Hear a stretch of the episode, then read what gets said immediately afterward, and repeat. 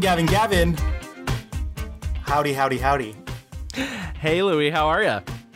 I'm doing good. Just going through my neuroses, my psychosis, all of the fun spice of life, you know. You know, just making it through somehow, making your way downtown, walking fast. Yes, Something, I'm, something I'm, lyrics, homebound. w- Well, homebound's a little too close for comfort. Not anymore, but was for a while. Um, I was just mentioning to you how much I enjoy your haircut. Um, I'm jealous that you get other people to do your haircut because literally I am Cameron Diaz, my sister's keeper, just shaving my own head in the restroom. Okay, that's where I'm at in life. And by that, you mean the public restroom. Uh, yeah, well, they, they they can't keep me away. Hi everyone, welcome to the mixed reviews. We're a film podcast in which we take a film subject, such as an actor, director, or a mini genre, and we give you a big old history, and then we're like, here's the high points, and here's some low points. What if we gave them a little mystery? You know, like the Little history, a mm, little mystery. rewrite history, Ducktales. Uh-huh. Ooh. they don't make those like they used to, huh? It's certainly not theme songs. Everything No. is just a title and a, a sharp chord. Yeah. Oh yeah. The mixed reviews. Womp. Is it? It's like a fully like Christopher Nolan like trailer. Yes. just Speaking that of noise. which, me and Derek, Derek for the first time watched um Interstellar, Oh yeah, love is what- the fifth dimension. and I and it's he was like whoa, and I was like I know. um, I but I felt very like educational. I was like I actually saw this movie like for the pod. It's like crazy how like I'm so well ed- educated. Um, uh, other movie other movie we watched um Cruella, um which I did not like. Yeah, it's not very Um, good. People seem to like it though. So what do we know? I know. What do we know? All I'll say is it is the definition of a beautiful gowns movie. Definition. Very that. Very very that. Absolutely. Moving on. Ladies and gentlemen, and other, welcome to the mixed reviews. We have some, a little bit of old business. We've got a poll we asked you guys to go take for our last episode, which was all about Pedro Almodovar. And yes, you can pay me to say that sexy to you whenever you want. Pedro Almodovar. What a Um, delicious episode that was, by the way. And I don't I don't mean to interrupt, but like No. I had a, I had a lot of fun because I, I I think I even mentioned it in the episode. I went in real nervous, Mm. real like hemming and hawing, like what are people gonna think? You were hemming and hawing. peeing and hawing, as per were- my roots. Yes, yes. Um, no, I, I totally agree. And I think the reaction uh, to the podcast from, you know, our friends and listeners is clear. I mean, it, it's it's such a, you know, he's such a beloved um, filmmaker, so stylish. I honestly, one of my favorite um, episodes to watch for. Um, we've mentioned before, like this takes a lot of work to like go through down the rabbit hole of like our subjects and um, really commit to watching as much as we can. But for him, I was like, oh, pour me some vino, babe. I'm sitting on the couch all week. So we asked you guys to go onto our Twitter and vote for your favorite um, Almodovar film, and here are the results. Uh, Bad Education came in at last with 16%, and then literally the top three was just a squeaker. Okay, they were uh, within votes of each other. Um, Volver, which was my pick, came in in third with 25%. Pain and Glory, which was our both kind of like secret pick, uh, came in at second with 27%. And then All About My Mother, which was your pick, came in at 32%. Listen, Uh, if you come in here and you ask about the pain and glory, it won't be on the menu, but we both know how to make it. Yes, so- yes, yes. She's on the secret menu, okay? That's on the friends and family only, okay? I am shocked that All About My Mother won. It for a very long time it looked like it was going to be Pain and Glory with Yep. Volver like very close behind and suddenly All About My Mother shot ahead, but I will say that we had such engagement in the poll that it all made me happy. Like there was Yeah. there wasn't a bad choice in the No. bunch. So No, I mean, and and there's there's just so much. I mean, I had a, a live watch party. This was before the pandemic, like years ago.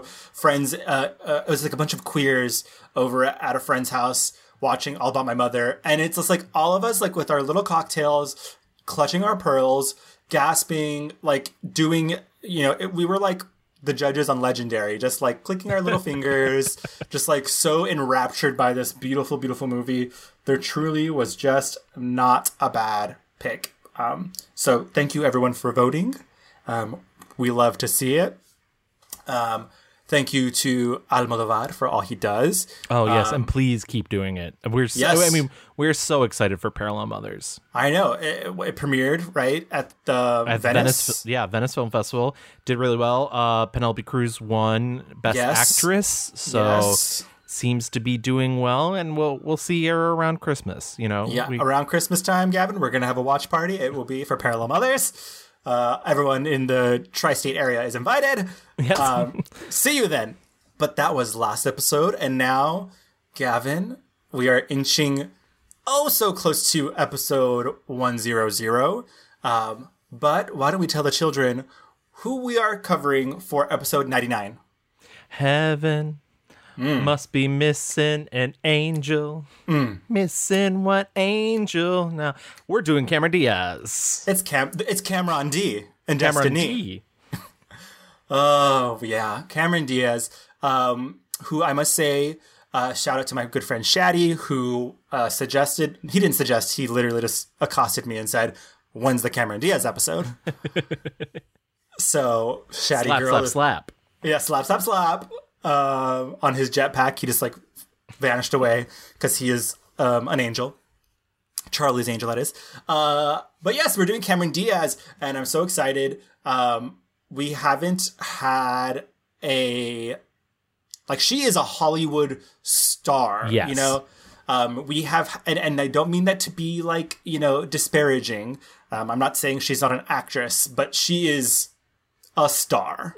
We've we've often had this conversation on the Yes. shows about actors versus movie stars, and we're not here to disparage either. In all honesty, because one can't really exist without the other. There are people who are going to come into movies and they're going to change it up. They're going to slap a wig on. They're going to throw on an accent. They're going to mm-hmm. squint an eye or something like that. And and then there are people that like just show up to be beautiful, do their thing, and are great in their role. And Yeah. and they really supply that that person for the other actors to play off of. Right. And I and once again, like I'm not trying to disparage her. I think Cameron Diaz is great at that. she radiates megawatt Hollywood star power. Like there is a reason why. That, I mean, that smile, just she goes on. Like sh when you see her on the big screen, you understand. Oh shit! Like she is there because she just has that something, bitch. There is something about Mary. Okay, like I'm like. I mean, that's the that's the whole thing about that movie is they didn't have a backup actress in mind. The Farrelly brothers wanted Cameron Diaz because they saw her as the most perfect woman. you can like go to school to become an actor and actress. You cannot do that to be a star. Um, and she just has it, you know. And I think as we go through the journey of Cameron, um, we're gonna find, you know, she did make attempts to get into more serious acting to various degrees of success. Um, you know, there were some bumps in the road. Um, but I think she was always at her best when she's just given the runway to fucking shine like the star she is. Um, do you remember your first Cameron Diaz moment, Gavin? I mean, I, I genuinely think my first, I, I can't imagine it being anything else. I think it was her first film, The Mask. I, I saw The Mask uh, with a good grade school friend of mine the opening day, and she's just, it's so funny because, and once again, not trying to tear her down, I don't even think she's necessarily that great in The Mask, but she's such a presence. It's so clear when you look at her that she's a star and Yeah. she's gonna pull focus and that's not easy to do in a movie where you have old rubber face himself you know I every five Yeah. seconds and it's not only Jim Carrey; it's literally an actual cartoon Jim Carrey. Like Yes. it's like CGI ooga ooga ooga type shit going on, and she is just being ever so demure in her little dress, dancing her fucking ass off, um, being great, being like you know just saying hello Hollywood, I'm here, I'm a star. I think that kind of sets us up for a really good episode. Gavin, are you ready to get into the rewind? oh i'm ready so let's put it into full throttle Wow. Good for you. You know, I'm always happy when you find those. You think outside the box. That one wasn't as good, but whatever. It's a thinker. It's definitely Yeah. a thinker. Just trying to keep my head above water. Get out No. of here. No one, no, no, that's not even funny anymore. Cameron Michelle Diaz was born August 30th, 1972.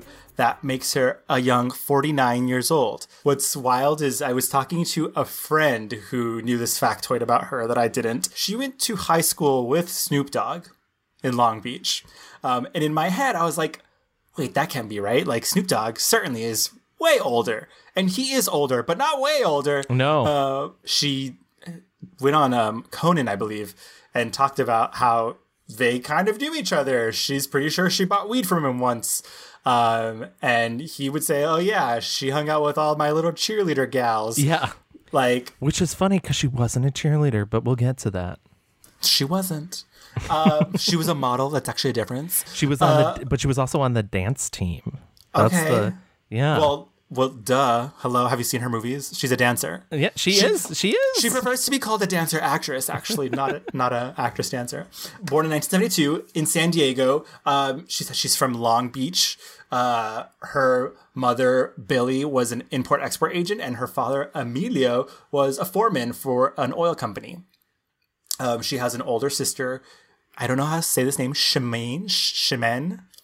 I was trying. I was trying to pronounce it to myself earlier, and then I was just like, you know what? I'm not good at this. No. so I don't have to talk about her sister. Just know she has a sister. She does have a sister.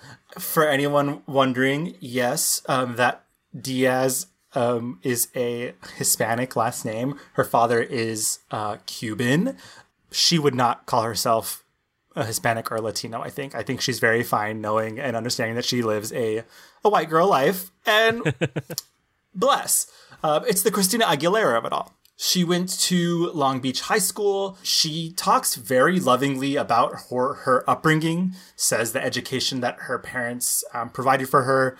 I was so lucky to have just the best parents who really um, trusted and um, empowered and um, you know they just gave us everything they there wasn't a moment where my parents weren't teaching us they were always teaching us very actively teaching us um, work ethic um, how to be a good person how to treat people how to be in, um, a good human being like that was a very important thing to them She mentions that they were a pretty frugal family. They were not like well to do. Um, they would collect uh, cans and trade them in for money, um, but that they were very happy. It was a very normal, blessed um, upbringing. both my parents worked so it wasn't like they were like off lost to us you know what i mean? There was a we knew we got up with them we went to school and they would come home eventually in the evening after work. And i even think back to my childhood because my sister and i we had the babysitter that all the kids went to in the neighborhood there's 35 kids and like one woman and all of us were just animals you know we're like just ripping each other's hairs hair out and God like it was just like God bless her. mayhem every day While she was at Long Beach Polytechnic High School, she was a member of the dance team, the Pollyettes. The Pollyettes. The Pollyanna- Pollyettes. The Pollyannas. Yes, Pollyannas. At the ripe age of 16, she signed with Elite Model Management. Um, this is a one of the largest modeling agencies. She she didn't even have to do the pendulum runway. She didn't No, have to. no, can you believe? She didn't even have to do the one on the water. She said, "Tyra, no thanks." Yeah, she returned that Tyra Mail. Yeah. She's like, I'm in high school. I'm a sophomore. She was actually Tyra. In these envelopes in front of me are two pictures. both Mm-hmm. They're of them are sending ma- you home. yes, um, she appeared for ads in ads for Calvin Klein and Levi's, and literally when she was 17, she was on the cover of 17 magazine, which no longer exists, but at the time was a very big deal. I didn't know 17 magazine didn't exist anymore. It, it, it there is a website. What do young queer boys do now? Do, like, do they sneak into their sister's room and like read their Time magazine? What? I don't. Yeah, Time magazine for kids. I think Teen Vogue comes out once a quarter. Yeah. And 17, I think, just exists online, but kind of just like they own the brand name, but it doesn't do anything. And Um, and Teen Vogue's like beat nowadays is like why Donald Trump will burn in hell. So Yeah, like yeah, not, not exactly the Cameron Diaz on the cover. No. Uh, but she was on the cover as their like real life 17 girl models. Um, they interviewed her, and and she says that in the in that interview she says um, she's probably going to be a model forever. Um, but if she wasn't modeling, she wants to be a zoologist. Um, which is very acting wasn't even on like the brain. You know, she was just like this regular model girl who wants to like love animals. Well, guess what, Mimi? Modeling She forever, zoology, not in the cards. in the early 90s she is just modeling about you know she goes to australia she shoots a commercial for coca-cola I see you got my message. I see I'm not the only one. this is just the gigorama um, similar to um, a story that probably most people are aware of vanessa williams when she was young um, and a model and an actress took some salacious photographs um, that were later used against her um, in her career. Uh, same thing kind of happens to cameron diaz.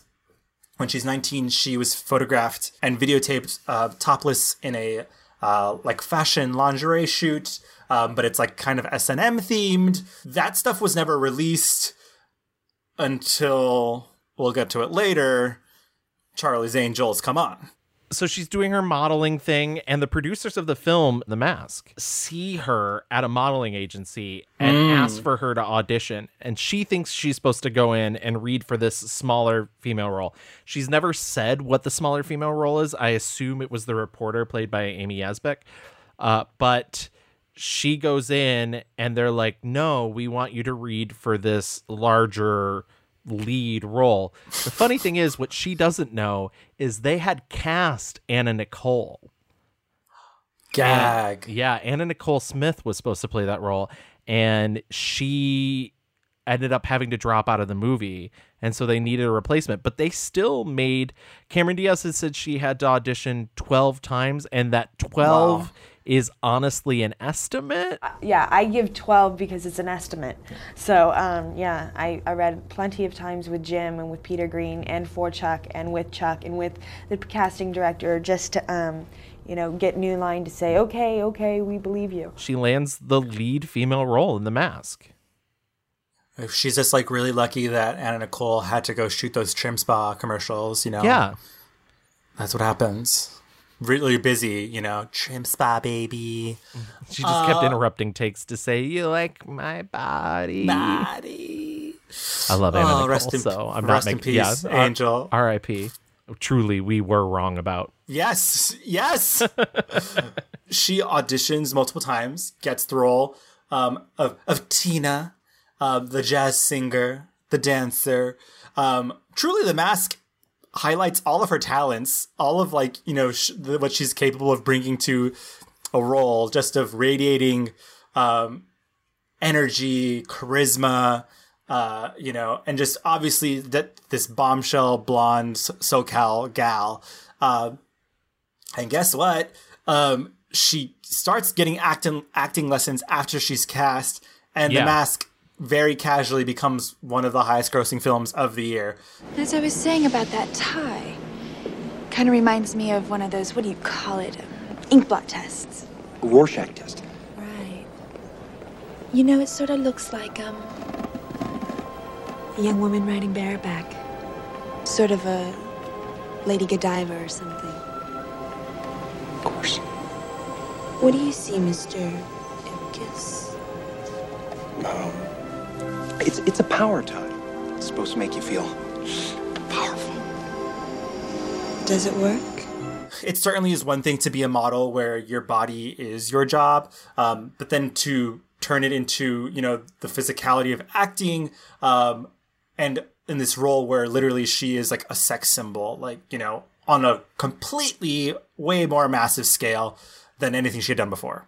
Yeah, this is uh, fully an objectification role. I mean, she is barely a character with any agency at all, other than Yes. she's the object of the affection of the main character, Stanley Ipkiss. Um, and yeah, I mean, she gives a lot for kind of an underwritten Yeah. character. We talk a lot about The Mask in our Jim Carrey episode. And our 90s superhero episode. I encourage you guys to go visit those um, if you want to hear more about that. The long and short of it is she don't hold up. uh, but anyway, moving on. She dibbles and dabbles in some like independent things. Also, I think kind of starting to pave a path that she continues to go down on or, or revisits again and again with these like black comedies that I don't know. I don't know how you feel about them, Gavin. For me, I'm just like, what is this? There's so many of these 90s movies, and it might just be that like the mid to late 90s were very, I don't know, beanbags, lava lamps. What, what, what were we all thinking at the time? You know, there's a movie she does called The Last Supper. Um, I did not watch this, Gavin. Are you familiar? Uh, I've actually seen it a couple times because I remember as a kid there was a preview for it on a VHS I had, and I swear to God, and I cannot find any proof of this to this day, that on the VHS, the title of the movie was just Liberals. Oh, okay. and um, are you sure it wasn't called Snowflakes?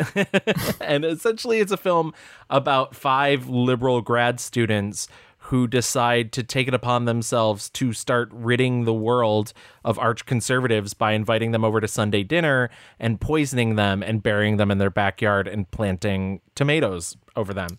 Um, I actually. And what was step two of that? Actually, I just did, I did not get that. Um, you know, it, I I think Roger Ebert's review of it was really astute uh, about saying, you know, it was rather dark fare in a rather toothless time. And it's good to have a reminder that your freedoms are often dependent on the kindness of your neighbors. Um, mm-hmm, and I was like, oh, okay. Uh, but I, I, I like this movie for as some of its arguments are very stupid and some of them are very base. But I think for the most part, it's an interesting idea. It's an interesting concept. Courtney B. Vance, really fantastic in it. He plays one of them. Lovely. And I think honestly, if you were to if you were to be like, you know, this is the first movie Cameron Diaz acted in, mm-hmm. I would have to agree. I think she's pretty good here. But Heather, you're you're a high school senior. I mean, when I was in high school, you know, I was curious. Yeah, I'm sure you Shut were. Don't you ever have any of those feelings? And they can be really nice. No offense, ma'am, but that curiosity isn't human nature. But rather your generation's lower standard of morality that has put my generation at risk. Heather, you're not hearing me. No, I see a great danger in the world, and I want to stop it. You know, we have to get back to family values in this country. Heather, have you ever had sex? Luke! I'm lumping this in with like this time period because I have seen the next movie, and you know how I feel about it. Um, 1996's Feeling Minnesota. Yeah, which we talked about for a Keanu Reeves episode. Oh, we talked so much about it. Um, I'd rather not have to do it again. it's allegedly a crime comedy, but um, we're going to put comedy said, in the heaviest of quotes. Yeah, I, I, would argue a lot of these alleged comedies she makes in the late 90s are just like men in the 90s really thought they were saying something. They yeah. really thought that they were like doing all of that. Hey, I don't uh, I don't even want to just blame men. I want to blame white men. Okay, yes. Yeah. Yes the white men who were like, "But daddy, I want to make a movie." Exactly. Also in '96, she does "She's the One" um, with Jennifer Aniston and Edward Edward Burns, who like is the epitome of that white man that we're yes! talking about. Okay, good. I saw it a long time ago. I chose to revisit her. And it's just frustrating because this was his second film. It was made for millions of dollars as opposed to his first movie. And it's just a movie about terrible white men being terrible and why we should understand that they're terrible. Mm-hmm. And uh, Cameron Diaz's character in it is a it's it's hard to determine whether she's an active sex worker or a former sex worker, but the movie is so judgmental about it that it's hard to watch. But once again, I actually think she's pretty good in it. She does this sort of cold, distanced thing. And actually I'm going to talk about another movie that she does that in later but I kind of like when she does it. I almost think that she's stronger when she's not really trying to tap into those primal emotions. I think she's certainly more interesting. Right. I think like this time period between the mask and honestly my best friend's wedding, like it almost was like this is like her training grounds. Like she was going to like you know, training of like Hollywood 101, how to fucking deal with all this shit. Like, she does one more movie in this time period called Head Above Water, also an alleged comedy. It's like murder a lot and twists and turns a lot. Craig Sheffer with his shirt open a lot, who has, he has a falcon.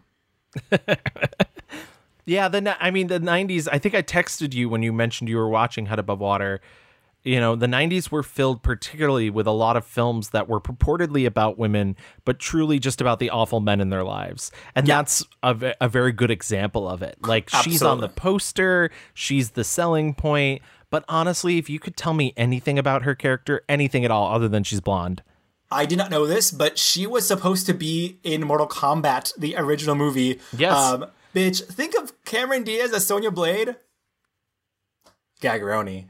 I know. Uh, she had to drop out of the film because she broke her hand while training for the role, which just means that she is a badass. Okay. In 1997 is when, like, kind of the stars align again for her. Um, she's in a mainstream movie, uh, um, not the lead, but a very big part in uh, My Best Friend's Wedding. Um, she is the gal who actually is getting married to the best friend. And sh- again, she's perfectly cast in this because up against Julia Roberts, who you're supposed to root for, typically it'd be like, oh, fuck that bitch. But like, it's impossible to hate Cameron Diaz. Like, she, this character, this woman is in the right, you know, like, yeah, this is the, psycho- the psychosis is all on Julia Roberts and her character. And so, yeah, she's just, she's just perfectly deployed in this movie. Michael and I were a wrong fit right from the start. He said that too. Well, I thought I was like you, and proud to be. Till I met rumpled, smelly old Michael. Then I found I was just a sentimental schmuck like all those flighty nitwits I'd always pitied. It's funny, huh? Yeah. I need a cigarette. That's actually one of my favorite um, films of the 90s, I think, in all honesty. It's such a good, amazing romantic comedy. Yep. So much so that it asks you to root for the villain because. Julia Roberts is the bad guy of the movie. She is the yes. architect of her own downfall. There is very little in the film that occurs to make you say, Cameron Diaz is in the wrong. Um, yes. I think what's also really funny is Julia Roberts handpicked her to be in the film. Okay. She was she was like she's the one I want to to portray this woman. And I it's pitch perfect casting because this is this is the Cameron Diaz of the 90s. This is so, the sort of like and this is not a knock because she's always been incredibly thin. She's a thin woman, but like yes. the sort of rounder face, the like angelic, beautiful. She and, has she has like the the classic Cameron hair. You know, yeah. like when you think of Cameron Diaz, she always has like it's not quite a bob, but it's bob length, framing her little cherubic face. Um, yeah, I, I mean, my best friend's wedding is the blueprint for the rom coms to come, and boy, do they fucking come! um, but um, what would her career have been if she had taken Mortal Kombat or had done Mortal Kombat? I know. Like so we don't see her in a, in a lot of action things. Certainly not to the level of Mortal Kombat. Right. That would have yeah, been nuts. The the most of the action oriented stuff she's done has been like slightly tinged with comedy. And yes. there's some funny beats in Mortal Kombat, but it's certainly not laugh no. out loud. No, no, no, no, no. She's just wrapped um, my best friend's wedding. It's now 1998, and guess who comes a knock knock knocking? The Farrelly brothers of Dumb and Dumber fame, and they want to make a rom com, and they want to make it with Cameron Diaz. What's funny about this too is they're completely gambling because even though they're famous for Dumb and Dumber, they've just come off of Kingpin, and Kingpin was an unmitigated disaster. Mm-hmm. Even though it's kind of a cult film now, most people didn't love it when it came out. So the Farrelly brothers thought, we're never going to be able to make a movie again. So why don't we make the sickest thing that we can think of? and so they come up with there's something about Mary, and once again handpick Cameron Diaz to play what they envision the perfect woman, which is a little Right. sexist if you ask me, but Honestly, I so when I rewatched this, I was like, "Oh my god, this is why that writer wrote Gone Girl." Um, like Amy, Amazing Amy is based off of Mary. she's just like she's just a girl who wants to like meet a guy who can drink beers and have hot dogs all day. That's literally a line she says. If you have not seen There's Something About Mary in a long time, um, I would say revisit her. Uh, it is a lot more than just the um, come hair moment. It's the obviously like outrageous, gross fucking things. What you don't remember is that like the movie is narrated by like this Jonathan troubadour- Richman. These these troubadours, you know, who are like come and go throughout the movie. Yeah. Uh, I love Jonathan Richman, so yeah, it's it's interesting for sure, and I also will say that I appreciate that the movie knows how fucking creepy and stalkery the obsession with Mary I was is. I, I was a little shocked because I expected it and like once again I'm not I'm not absolving the movie of its occasional sexism. I'm not absolving the movie of its correct of its homophobia. I'm not absolving the movie of its ableism, but I will say in rewatching it, I was pleasantly surprised at how aware it was about Yes. like like this movie was basically a, a big warning about incels before Yes. we knew what incels were. Yes. Um, you bring up another point, though. I did not remember the aggressive fascination with um, people who are differently abled and like the comedy we're supposed to get out of them just Yeah, for yeah. existing. Um, but again, I mean, it was 1998, and you know, walking with crutches was like fucking high comedy. I yeah, guess. the height of comedy. Yeah. Um, but all that to say, you know, this movie, for wh- whatever she was before, like this movie multiplied it times 10 and shot her through the stratosphere. You know, the movie was a sleeper mega hit. Um, I, one of my first memories of like knowing who Cameron Diaz was as a human being was seeing her at the, I think it was like the 1999 um, MTV Movie Awards. And th- she was just everywhere and i think she won like a bunch of awards and the movie was just like a mega hit they were like spoofing it you know it was just like part of the culture you know the the, the gag of her hair sticking up was just What is that? Hmm? On your ear. Ear? No, your left ear. Is that a hair gel? Yeah. Great. I could use No, no, no, don't, don't- you don't have to. You don't. You don't. I just ran out. she gets nominated for a golden globe um her first of four for best actress in a musical or comedy um you know she's also in this uh critically panned also alleged comedy very bad things uh, that i did not watch but Oh man, just and I'm gonna make this as quick as possible. Very bad things is garbage, baby. It is. Speaking of sexist and homophobic and racist and jeremy piven is in this so i can Yeah, i yeah. understand and ableist and I I don't like listen, I know that I sound like the most like quote unquote woke, but like this is so bad and just to give you an example, there are very few minorities in the movie, but it is a film about a group of white men who go to Vegas for a bachelor party and end up accidentally killing a sex worker. The sex worker is an Asian woman. Then a black security guard comes up to their suite and they have to kill him to keep him from finding out. So literally this movie is like minorities are only here to get killed, to have three lines and then to fucking die. This was the first film Peter Berg wrote and directed. Peter Berg would go on to make I don't know, every jingoistic, rah rah, post 9 11 American film that's ever been made starring Mark Wahlberg. So honestly, Maya Angelou has always said when somebody tells you who they are, you believe them. Believe 'em. Yeah. And, and Peter Berg told us who he was from the beginning, and we just let it go. hmm Well, what happens in Vegas That's a call ahead, ladies and gentlemen. As the millennium draws near, I think Cameron is like, I'm done with these like alleged comedies and like independent black comedies. Like it's enough is enough. Um, and she also is getting more interested in um, stepping away from the kind of gross out humor and comedy. She she says she got a lot of offers after there's something about Mary um, for very similar films and roles. She all passed. She passed them all. Um, and her next role actually is 1999's being John Malkovich. Um, this era, I think most people would say, it was her trying to establish herself as a real actress, quote unquote. Yeah. Whatever the fuck that means.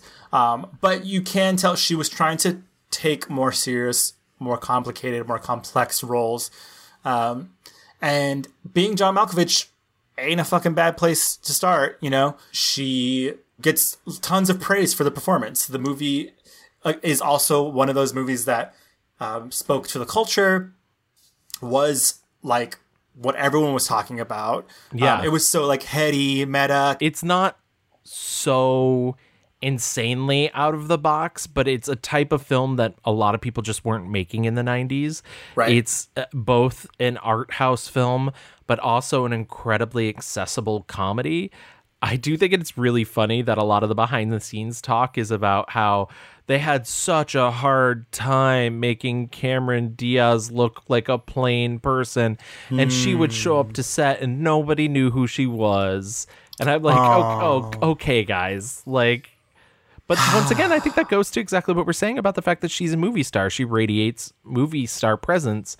And so you have to go extra out of your way to be like, okay, we're going to make you a normal person. We're going to make you look normal. That's what my struggle every day. Me and Cameron just, you know, it's really, really hard, guys. Yeah, you know? are laying that foundation on pretty thick. Not my caked on foundation. You're supposed to beat the face girl, not put it in a coma. Oh, she's dead, deceased. Okay, dead and gone. I've been going over and over my experience last night, Craig. It was amazing. I've decided that I'm a transsexual. I know it's the craziest thing, What are Craig. you, fucking nuts? No, it's just that for the first time, everything just felt right. I've got to make sure. But if the feeling is still there, I'm going to talk to Dr. Feldman about sexual reassignment surgery. This is absurd. Besides, Feldman is an allergist, and if you're going to do something, do it right. We talked about this a million times. Cameron gets a Best Supporting Actress nomination at the Golden Globes, BAFTA, and SAG Awards. Um, so this was kind of her coming out as a serious actress, putting everyone on notice, like, hey, I am not just here to be objectified. Um, and people did take notice. And for the next, um, you know, through the aughts, the early aughts at least, she is in more pictures that um, ask her to do more. Uh, so she does Any Given Sunday in 1999, um, where she plays a young team owner. Um, again, a lot of these movies I saw a while ago. Yeah. Um, I mean, I rewatched it. It's almost, I mean, you guys, you made me watch an almost three hour movie about football. Like, why are you doing this to me? Gavin, just embrace being masked. God. Oh my God. So, anyways, it was tossing the pigskin around. And Just like, you and Al- yeah, you and Al Pacino. Your favorite Al Pacino movie. Tell me about your favorite Al Pacino movie, Gavin. So it's me and Jamie Foxx. Sorry, he prefers Jim. yeah, it, I mean, she that movie is like I saw somebody describe it as a tone poem on football. It's it's a lot. It's um, and I don't know if she particularly great in it. Uh, but she's fine. She's like a means to an end. She's, you know, not She's the necessarily. girl. Yeah, She's the girl. She's the girl. Exactly. In the nineties, every every movie got one girl. Okay, And, Cameron Diaz just happened to play it a lot. Yes. Um, thank the Lord, in 2000, they decided to make a movie about three girls. um, yeah, 2000's Charlie's Angels, um, which fucking. Like, I, I haven't mentioned this, but Cameron Diaz is one of the um, highest grossing actresses of all time. Yes. Um, and for, you know, she doesn't have like, she's currently not acting. Um, you know, she cut her career short because she wanted to. Not to say that she might not come back out of retirement later, but like for such a limited, um, you know, canon, and especially filled with what I think objectively a lot of people would call as bombs and failures, she is still just one of the most successful actresses of our generation. Yeah, as of last year, she was worth 140 million dollars. Casual, no big deal. And speaking of Charlie's Angels, it's not like there was pay parity between mm. the three leads. She was paid the most, I believe, and I th- these fa- these figures might be a little wrong, so I'm not. I'm just. She was paid around the ballpark of like 13 million. Drew Barrymore was paid around the ballpark of 8 million, but she was also a producer of the movie, which means she probably actually made about 40 million on the movie. And Lucy Liu was paid 1 million. Yeah, Lucy Liu certainly was the least paid, and I think most people are familiar with the fact that they offered that originally to Thandie Newton, um, and she was like, "This is beyond disrespectful." Yeah. like as like the one woman of color on this film, um, and that fucking sucks. But I am also so grateful for Lucy Liu and her involvement because she is excellent in the movie. Charlie's Angels is a huge success. In a couple of years, we'll get a sequel. She's funny. She dances. She's charming. She, I mean, this is like you know, this movie knew what it needed to be, um, and she did what had to be done. one of the things I really like about her in those films is she's sort of playing to her strengths. I think you know she's playing like a, a character who's deceptively smart, and Mhm. she's a little silly, and she's very warm, but she can also be incredibly tough and grounded when she needs to be.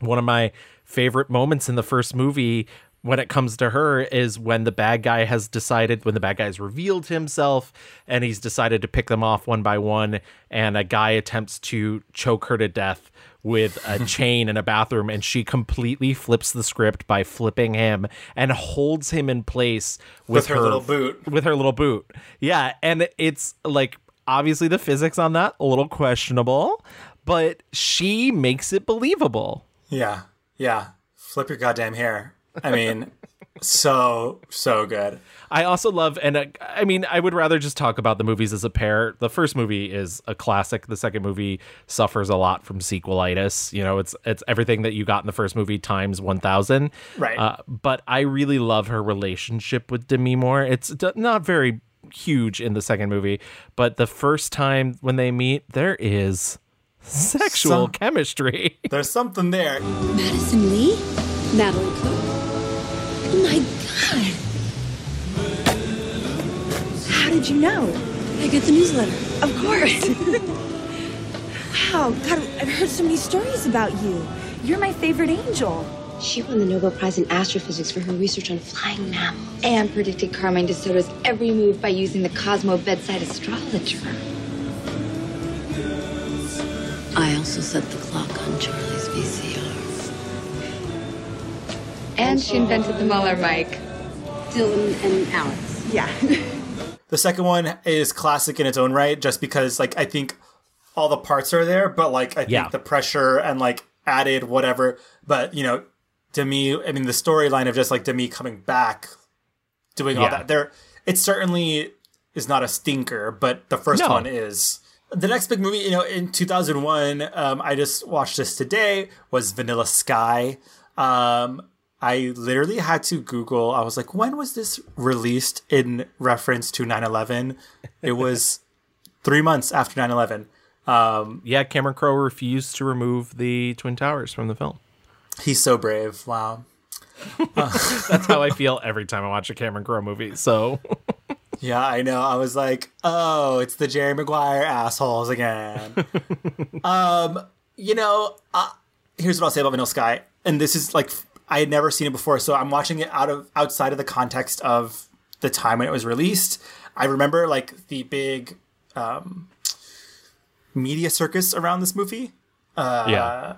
this movie made a lot of lot of money. I remember it was people were like, this was when we first realized Tom Cruise is a, a weirdo. Like this was the era of him like jumping on Oprah's couch and like Yeah. you know Scientology ju- becoming like just real. before that because he hadn't dated Penelope Cruz yet. So so like we're not quite there yet because he goes The beginnings. Cruz and then Katie Holmes. That's right. We only know the lineage of Tom Cruise based on the poor women that have had that to deal ter- with him. he's terrorized. um, I will say Vanilla Sky for like at the beginning, I'm like, this is nonsense. That's just like you know, kind of navel gazy. But I will say the gag at the end did get me. I was like, I knew there was something coming. I knew that like there had to have there was going to be a reveal. Um, but it for me, even though it's shaky quaky, like it does stick the landing. And that's just I've I only watched it once. I've heard people say like you have to watch it multiple times to like yeah, because there's hints and dips and dabs and pop Yeah. culture references and yeah, yeah, yeah, yeah. I've heard But all I- that. but I will say like the music is so 2001. Yes. Uh, the Radiohead of it all like the strangest music cues. So I also rewatched it. I had not seen it in years. Um, I, Dan Mecca, former guest who was on our Jane Fonda episode, he thinks I hate this movie. I never said I hate this movie. I just Dan, if you're listening, I, I just don't love it by any means. And I will say, watching it again for this, I appreciated it even more, but still, I still don't love it. And I still like, and listen, not every. I've said this many times before on the show. Not every character has to be likable, and we're actually going to come back to that with Cameron Diaz. But not every character you play has to be likable. But I do think there has to be something for the audience to latch onto. And my biggest problem with Vanilla Sky is when you get to the end, what has that character learned? Right. I mean, I think like the the fatal flaw of this movie is that Tom Cruise is playing like white everyman and it is making assumptions that we are all on this like one level of like, ah, yes, maybe I shouldn't live forever. Or, ah, yes, maybe I should love and be more kind. Like, it's such a privileged place to be like, to come down from his fucking ivory tower Yes. as as the head of the not Condé Nast, but basically Condé Nast. Like, I think for me, what I'll say about this movie is number one, I think Cameron Diaz is very good in this. I think she's really firing on all cylinders on things that she, I don't, I don't want to say that, that she shouldn't be good at, but she hasn't been given the chance to do before. She's like this woman in love. She's a stalker. She's sensual. She, I mean, and she's very good, and she has a very small window to do these things. Yes. And I think she's very good in it. You fucked me four times the other night, David. You've been inside me. Julie. I swallowed your cum. That means something. Slow down. Four Hey. times. It means something, David. Four times. Stop the car. The second thing I'll say is like if you go into this movie knowing like and removing yourself from the fact that like this man is supposed to be an everyman but is a very specific man. I do think it's an ambitious movie. I do think there is some style there and I do think it's like a time capsule of the time period that is very interesting to revisit now. Yeah. Um, but and and it's it's it's it's she's a she's a thinker, you know. I mean, it's it's a remake, by the way. Yes, yes. So, and and I do prefer Abre los Ojos, um, which actually also has Penelope Cruz in it, um, in the same role. This movie also just like is deeply in love with some of the lines. Like the line, she's the saddest girl that's ever drank a martini before, or whatever the fuck the line is. They say it five times, and I'm like, okay, we get it. You love the well, line. that's like the you know you can't appreciate the sweetness in life without a little bit of the Sour. sour. Yeah, it's got like- it, got it, okay, guys. okay, thank you. For for a Oh movie my god, that's is that true? like for a movie so wrapped in mystery and like shrouded in like whatever, some are very pointed. um, but okay, let's uh, to end our Vanilla Sky talk. She gets a Golden Globe um, nomination, a SAG nomination, like all the. She is the one that stands out from the movie. Everyone's kind of puzzling over the movie and like, what does it mean? And like, is this good? The only thing they can actually, you know, come to a consensus on is that Cameron Diaz is the star of this movie. She is the shining beacon of everything in this movie. Um, okay. Also in 2001, a little itsy bitsy movie named Shrek comes out. Yeah, little indie animated film. Yes, yes. Um, never been done, never been seen before. Um, does snatch the first animated Oscar. Um, and yeah, Cameron Diaz is living off Shrek money now, is all you guys need to know. Shrek is paying the bills. Okay. Uh, she plays, uh, she voices Princess Fiona. Um, if you haven't seen Shrek, what what's what's stopping you, babes? Um, and also, if you haven't heard us talk about Shrek, we did a Yes. whole DreamWorks animation uh, episode. But speaking of Cameron Diaz specifically, it's nice because it's playing a little bit off of the Cameron Diaz that we saw in Charlie's Angels, except that they've taken the ditziness away. So she's this incredibly confident, incredibly competent princess who Mhm. doesn't need a man to come save her. And that's the subversion of the character. And honestly, I think her vocal performance in all four of the Shrek movies is some of the highlights. And Yeah. it's nice to have her, you know, play this sort of silly straight man to the nonsense coming out of Mike Myers, to the nonsense coming out of Eddie Murphy.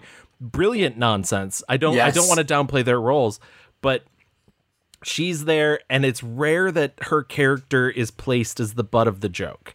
And I also think that's a really important thing. I know there's been some revisionist history surrounding Shrek in the last oh. couple months about it not actually being a good movie. But honestly, both Louie and I revisited Shrek recently because we did the DreamWorks animation episode.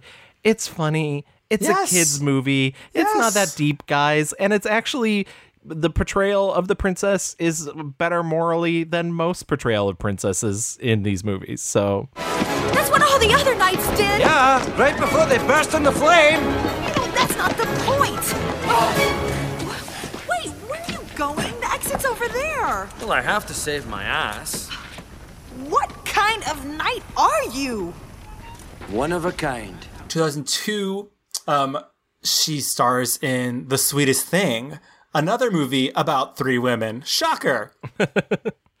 um, The Sweetest Thing, I, I think, is like a, a cult classic amongst Yeah. the gays and the gals. Um, it, it's like a moderate success. Um, I'm traumatized to when I rewatched it, and I was like, oh my god, Jason Bateman before he became like leading man. Jason Bateman, like he was playing like asshole best friend Yeah. characters. Um, probably closer to the real Jason Bateman. We got it. Understood. N- not not not not not wrong not wrong Kidding, Jason. Sorry. no he's not um what i love about the sweetest thing like this is a movie that is unafraid to be like yeah we fuck girls fuck and can be players and i don't care how about that um it's very silly but and very dumb but it is the perfect you know sleepover movie um you know to not, to not be taken seriously is what I would say. You know, um, I, I didn't I didn't like it for the longest time, I'll be perfectly honest. And I think it's because I really saw it as a, a female version of There's Something About Mary. And I was like, oh, this. Because even the way it begins with the sort of interviews with all the men that have ever been obsessed with Cameron Diaz. right? And I was like, uh, I don't, I was like, do we really need this? And I'll be honest, I watched it today and I had a really good time. So maybe I was wrong. Maybe I was just in the wrong headspace. I didn't rewatch it when we did Parker Posey. I maybe should have. I know her role's not huge, but she's very funny in a very limited amount of time. Yeah. And Cameron Diaz is very funny in it. Yeah, I mean, this to me feels like, and I I don't know a lot about this movie, and maybe I should have done more research, but like, this feels like a movie that is f- somehow freed from like hetero garbage. Like somehow they're like, we are going to be in San Francisco, in Chinatown, and have a musical moment for no reason. We're gonna have a montage for no reason. We're gonna have a road trip movie for no reason. Like everything, like it's everything in this movie is just silly and fun. Vanilla Sky is a thinker. The sweetest thing is the exact opposite. Like we're just not thinking. We're just having fun. Um, Selma Blair like is just like the prudiest little prude who's also a bad girl. Um, Christina Applegate is I mean it, it it's all good. Like all the gals, I think Christina Applegate is really fucking good at this movie. Like she's I know Cameron is the, the star, the one who's driving, but I think Christina Applegate kind of like I mean, steals the show. Yeah, She's I, fucking, I fucking great. love Kristen Applegate. So So, you'll Um, get no argument from me, sir. Thank you. Um, she returns to her swings for, I don't know, Oscar notoriety, I guess. Um, she does Scorsese's Gangs of New York, which I can't even say that the accent work is shaky quaky. It is just not there. Yeah. Go back to the point and leave me to my business, or I will open your throat, so help me God. All right. Go on then. I would. She's allegedly Irish in this movie. You know, the my biggest problem with she's she's not good in the movie, so I don't No, I don't want to no. mince words about this. She's, Period pieces, not for Cameron. Yeah, she's bad in the film. But part of this badness comes from if you were to edit out her scenes, the movie would not change. She is a prop. And it's very frustrating to watch one of who we consider contemporarily one of our greatest filmmakers make a film in which he can't even have a leading woman character. He can't do it. He literally Yeah, can't. And, and yeah, and, and he's done it before though. He has, and I will say there's Scorsese films with strong women characters. There absolutely is, and and I will argue that point.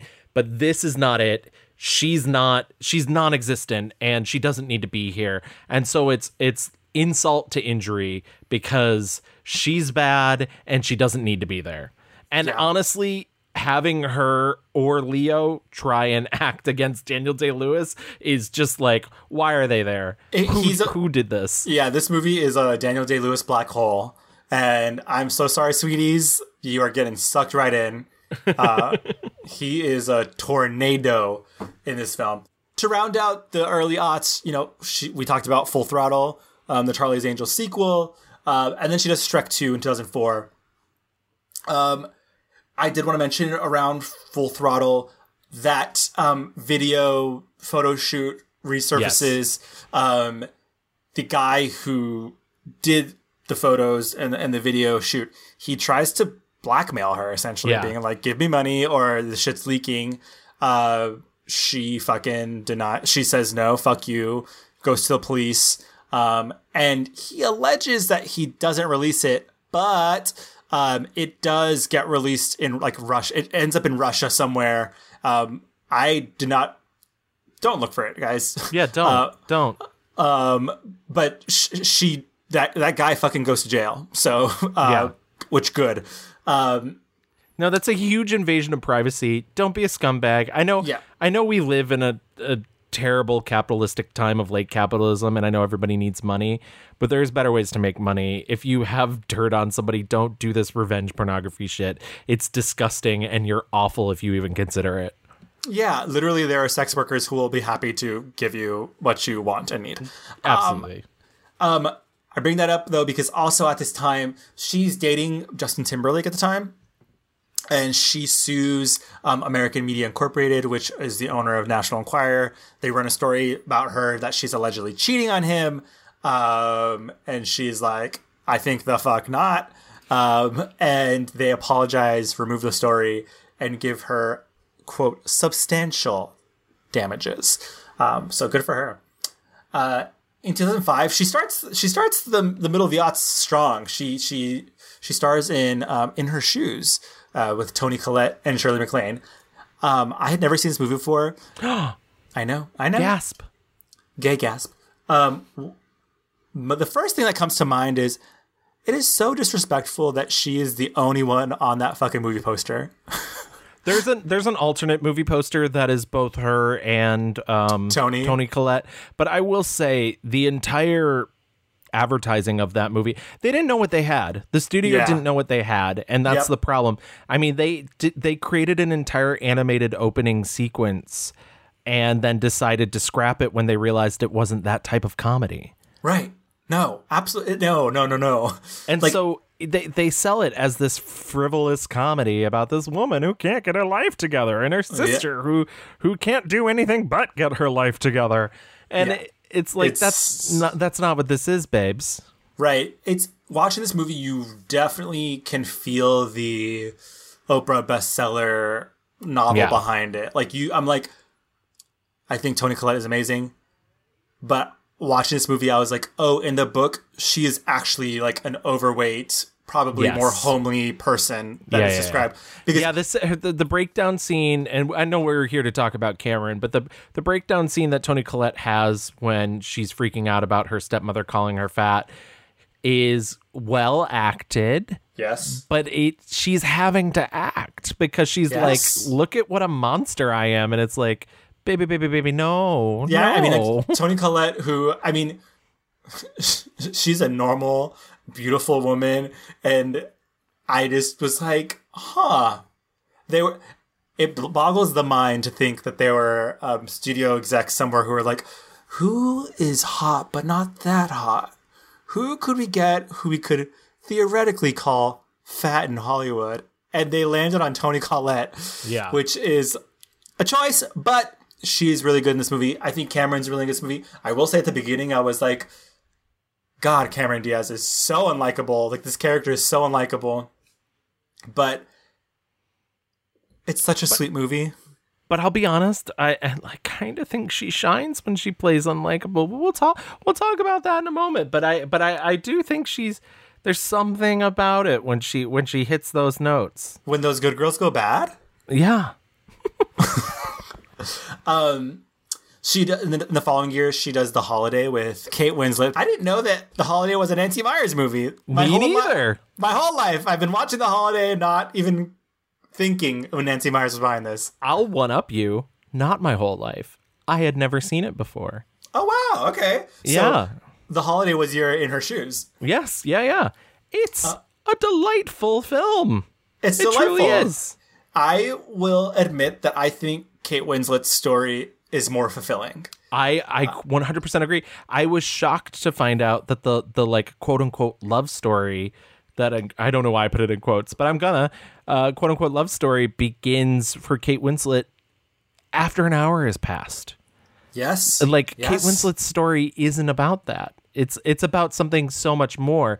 And I'm I know, I'm- and it's it's so much more, but like it's so much more meaningful and like Yeah. less trite, especially because her whole like she's trying to escape from men. You know, like a man, like the love that she's looking for, or like is so inspired by, is the love of a passion. You know, a love of of, of this dedication to this work that this man has you know done. Um, yeah, the holiday is a delight. It, it Absolutely. yeah, I'm I'm very much in the camp of Winslet's story is is better, and and while I do, I do like Cameron Diaz's story, and I think she's good in it, and I think Jude Law is beautiful, especially that era. Jude Law, that that era when he was letting his hairline recede, um, this was pretty, you know, and and no judgment, girl. Send me to your doctor. Um, but uh, yeah, I also like Jack Black in this. Like, yeah. he's, Oh no, he's great. he's turned down. He's soft. Like it's it's very good. Um, I know plenty of girlfriends who are like, this is on the Christmas rotation. Or maybe we should just realize that what we've had these past few weeks has been perfect. And maybe it won't get any better than this. And maybe we're trying to figure this thing out because it makes us feel so good to feel this way. And maybe the fact that I'm leaving in eight hours makes this far more exciting than it might actually be. Maybe. You're seriously the most depressing girl I've ever met. And the following year, she does What Happens in Vegas with Ashton Kutcher, which I don't think I had ever seen. I certainly Uh, had not. Saw for this, um, not as bad as I thought it was going to be, is what I'll say. I hated it. I hated it. I did not want to spend time with these people. I wanted the the War of the Roses ending for these people. I wanted them both to fucking die. But that being said, I really like Cameron when she's unlikable, and she's certainly unlikable in this movie. Uh, but no more so than Ashton Kutcher, who once again, as we've pondered many times on this show, Why? I had no idea that this was the movie that was going to make you pop off so damn hard. Oh yeah, yeah. This isn't this isn't even my one star review, and I still Oh, God, hate it. I'm scared. I'm scared. I hated it, Louie. Uh, Mama, I hated it. I okay, so we it must be said we are getting into the territory of, and it might be just like a timing thing, or like you know what was happening in movies was like they were all like, okay, what if we get hot funny girl and hot funny guy and Yeah. make them do a thing?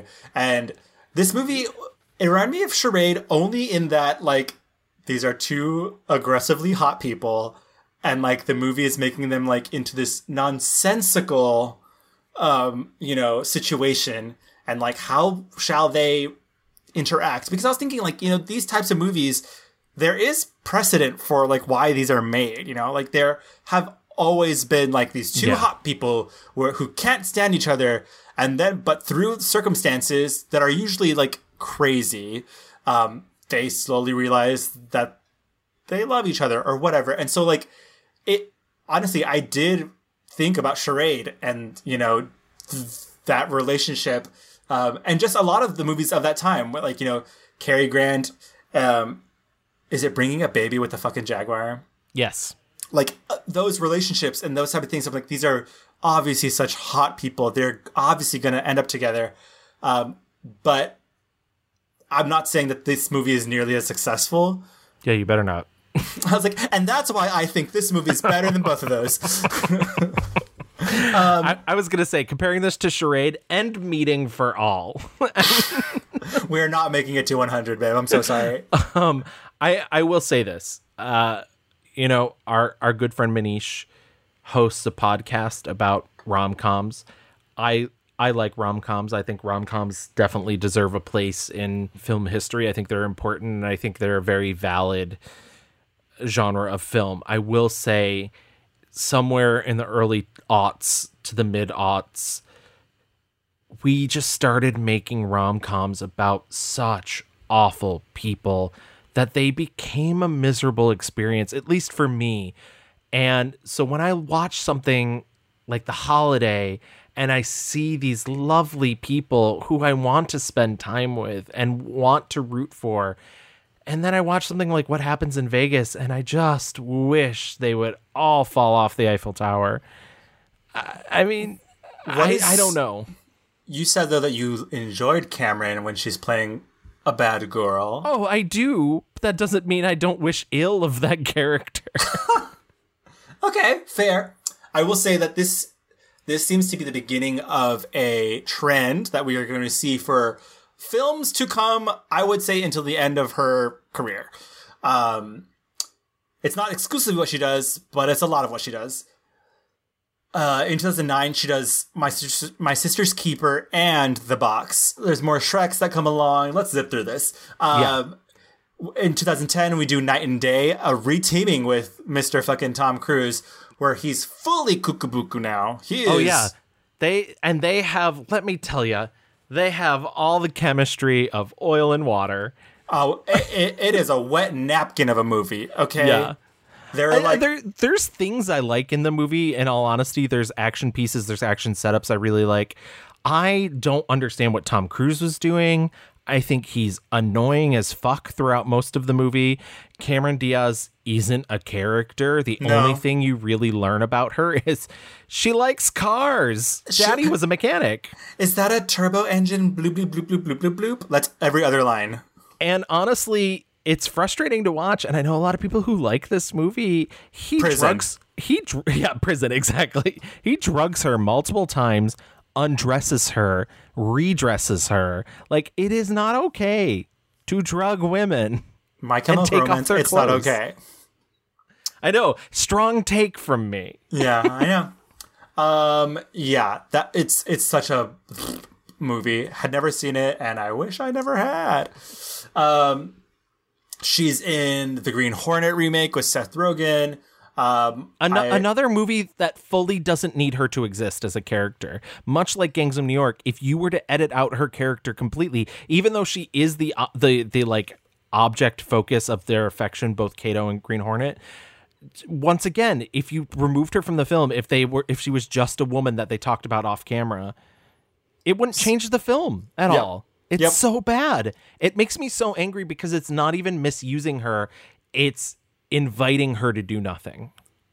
In the same year, she's in Bad Teacher, which is again kind of like An awful movie that I think she's incredibly good in.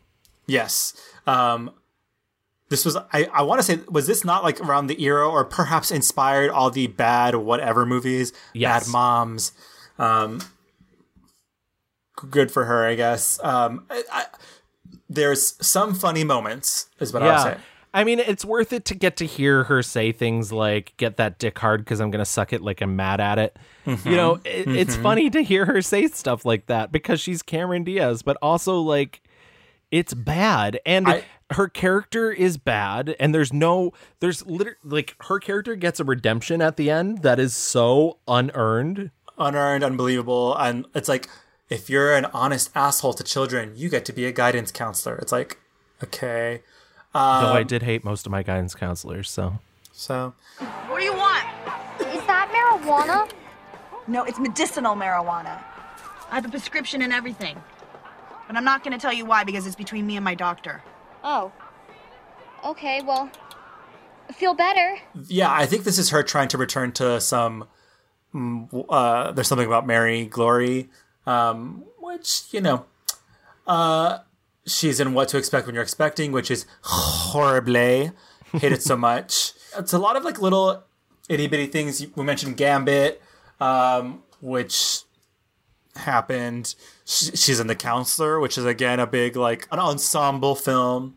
I think the thing that I will always remember about the counselor, the thing that everybody remembers about the counselor is that she um, presses her vagina against the windshield of a car and and fucks it. Um, but uh, apparently, in the original version of the movie, she d- she was using a um, Barbadian accent, a Bajan accent, Ooh. and the heads of Fox made her redub her lines because they were like, she sounds like Rihanna.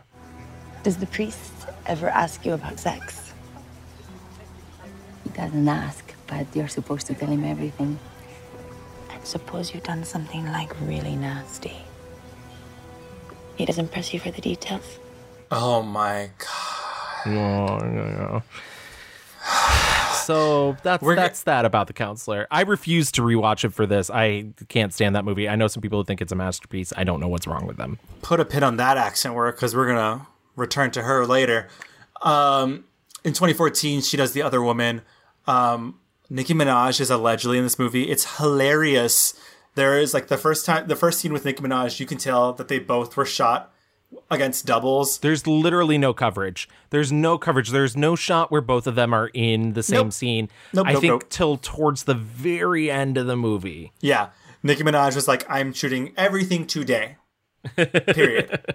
um, not saying that Nicki Minaj is bad. It's just like weird. Yeah, Um, it's like you can't be in the movie with Cameron Diaz. I know. But also, it turns out you're an anti-vaxxer, so hey. So t- let's talk about that. Um, Barb's do not come for us. Get vaccinated. She reteams with Jason Segel for 2014 sex tape. Uh, again, two people doing sex things for laughs.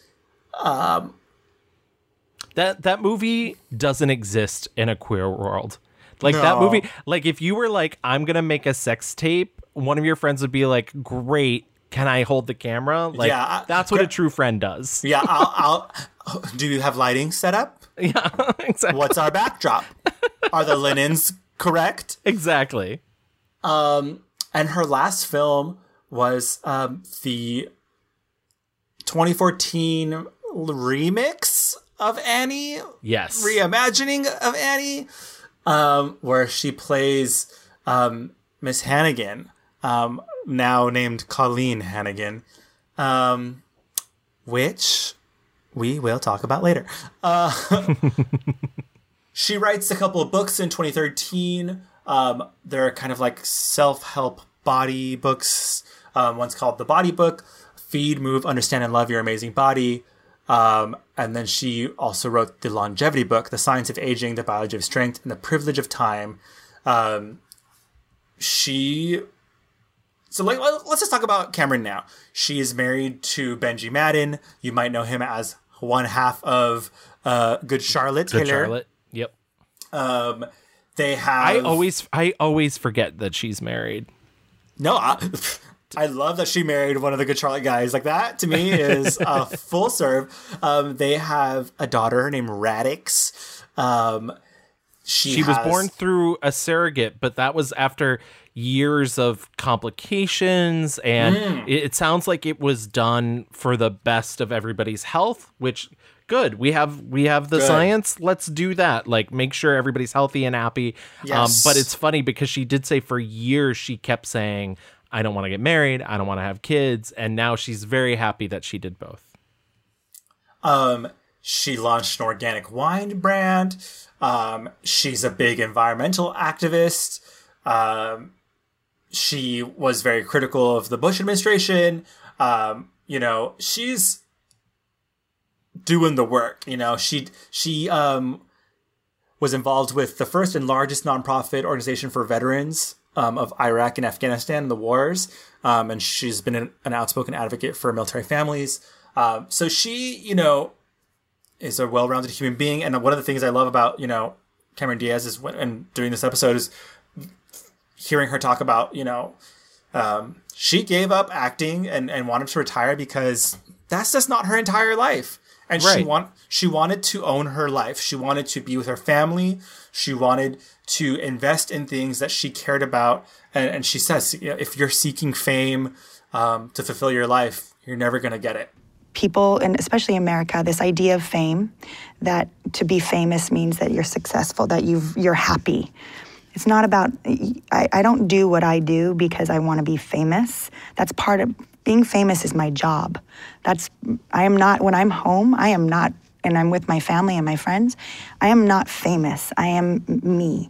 And I'm Cameron. And that doesn't, fame does not define me. And so if you are looking for fame to define you, then you will never be happy and you will always be searching for happiness and it, you will never find it in fame. And I just love that about her. She's so just cool and real and like, no Yeah, I was gonna say it's it seems like she's entered into a really genuine, honest portion of of her life, and she has said, you know, even though she's effectively retired from acting, if she wanted to come back, she could, but right now that's not her, and That's she's got other things to do.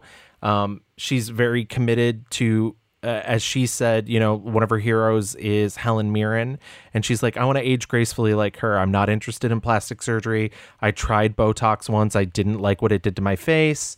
So yeah, like Yeah, she's talked a lot about sexism in Hollywood, and she's like, I'm in my 40s. I have so much time ahead of me, and I, I can do literally whatever I want, and I don't have to. She said working on movies is grueling, you know? The commitment to doing a movie was just so much and took so much out of her. She's like, I don't have to do this. Um, and good for her. Girl, I am okay with that. Like, I'm not, there's no part of me that's like, I gotta get up, I gotta get back in front of the camera, like, or, you know what I mean? Like, I, I gotta go act, you know what I mean? Like, I don't feel that way. And, it, and I don't, I, and that's not to say like I won't someday, but like I'm really resolved at where I'm at right now. I think that's an excellent place to leave Cameron. Uh, it'll be interesting to see what happens with her career next, but we'll get to that in our fast forward. In the meantime, why don't we go into our one star reviews and talk about the things that we didn't particularly like? I'll go first. I'm just gonna get it out there. I am so sad that I am having to choose um, 2014's Annie. Are you It- sad about that? I'm sad because that is the last piece of acting that we got from Cameron. And to leave on that note feels incorrect. It feels unfinished. Like, and I, I know she has lots of time ahead of her, and I'm, I'm, I'm, I'm excited for the day when she does, if she does decide to return, because that cannot be the final note on her acting career. Annie is just I mean, for those who don't know, Annie is one of the most beloved American musicals of all time. Um, was originally um, produced in 1977 um, on Broadway.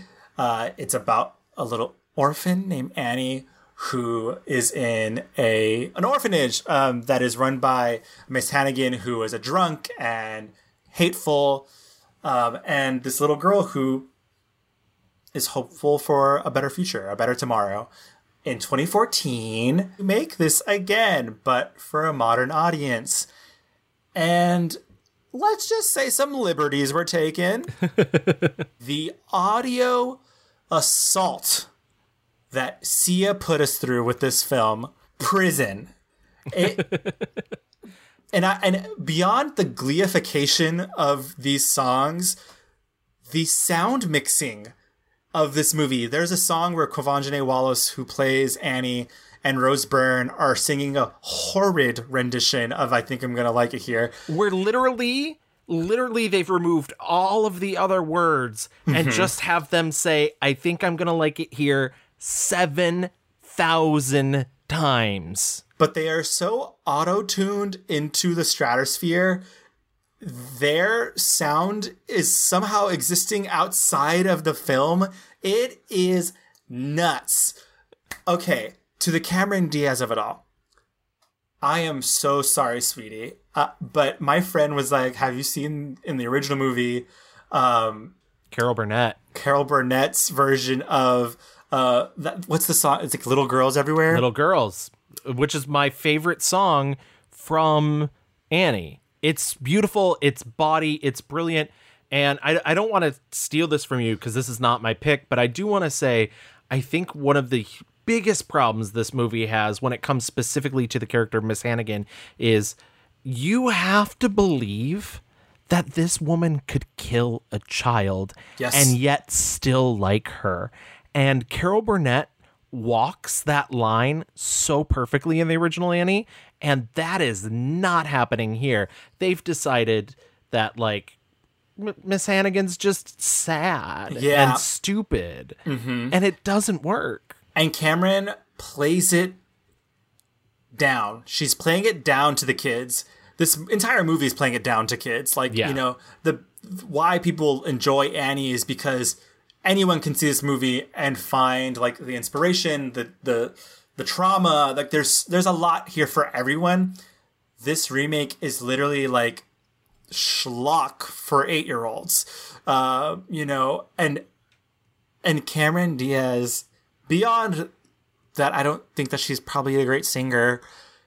When she like enters the room, she's like doing this kind of like hunched over, like growly voice. It's she's I don't I don't know what she's doing. It's it's Hey you little kids, what are you doing in here? I told you and it's like are you acting right now or are you like playing a game?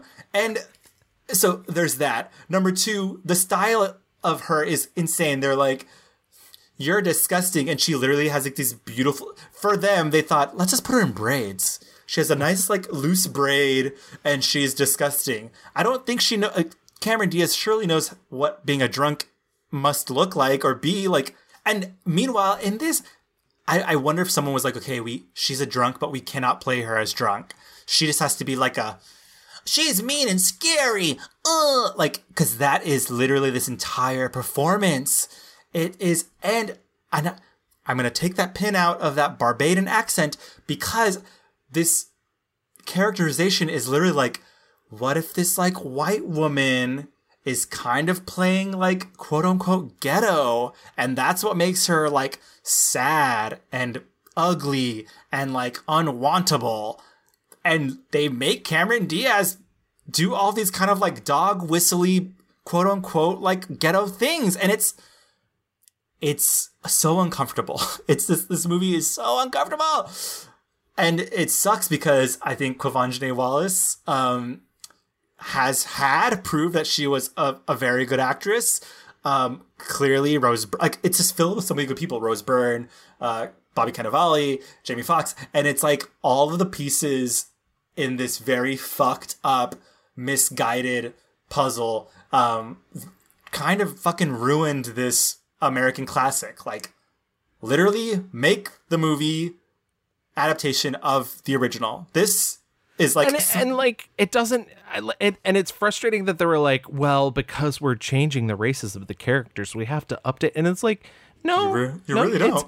they're gonna fucking burst into song and uh, also sidebar this movie definitely wants to have its cake and eat it too because it keeps doing this weird fourth wall breaking thing where people see each other singing Yes. and comment on it and it's like what are you what are you doing this is a real this is a thing that's happening and i'm glad and like i know this is not about cameron at the moment but i am glad the tables have finally turned on sia so we can talk about what awful terror Horrid. she put us Horrid. through with these updates of these songs uh, Cameron Diaz's version of Little Girls doesn't make any sense. She Nope. like added a whole chorus to it that like Little Girls was already the chorus. So she added a second chorus to a song that already has a chorus. Please kill me. I'm serious. Please kill me.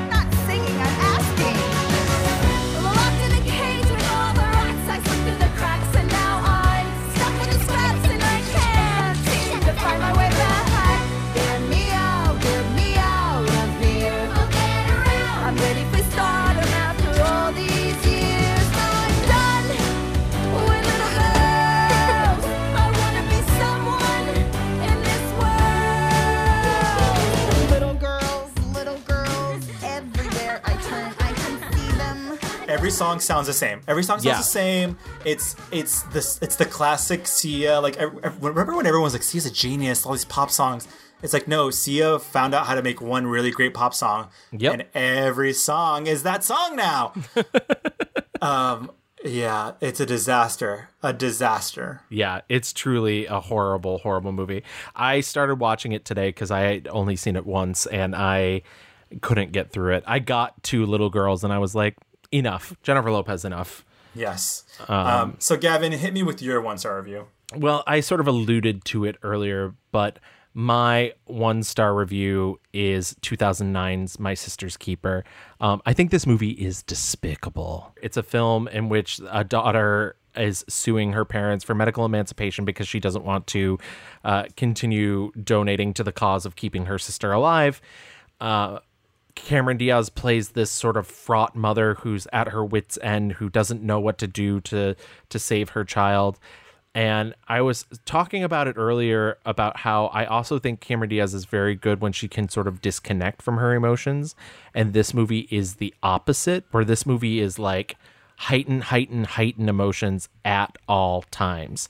And she's not carrying. She's not carrying. And it's horrible to watch because this movie is designed in a lab to Mhm, mhm. make you cry.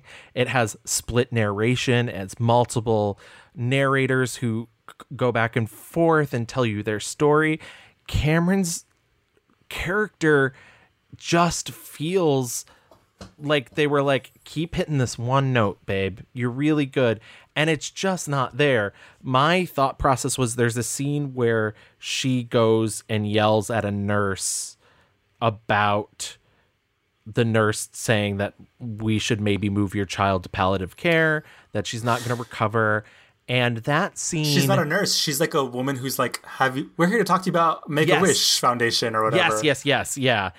And that scene should be Shirley MacLaine, terms of endearment. I want somebody to give my daughter fucking pain medication. And it's not.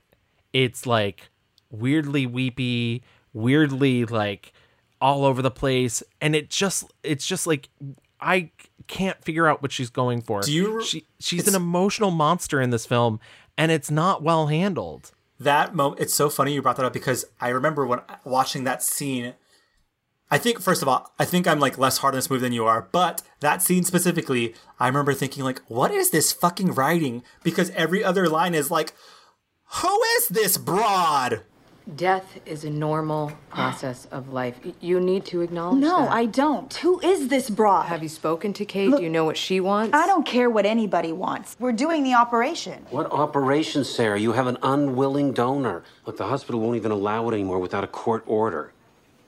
What, do you think we don't know what's going on here? Your daughter is dying. and you might want to spend some quality time with her. Look at sister. I mean, even if you're less hard on the movie, you must admit, like, this is Lifetime Channel manipulative garbage. This whole Oh, thing. I mean, this this is like the Notebook. This is like but of it- that but era. But it's more so than that because it really wants to trap you in the idea for two hours of the like what it's like to lose a child. But it's not. But it but it can't just be about losing a child. It has to be like. What if her friend dies too? And what if it's not really about medical emancipation? What if it's that the daughter wants to die herself? What if the lawyer has epilepsy?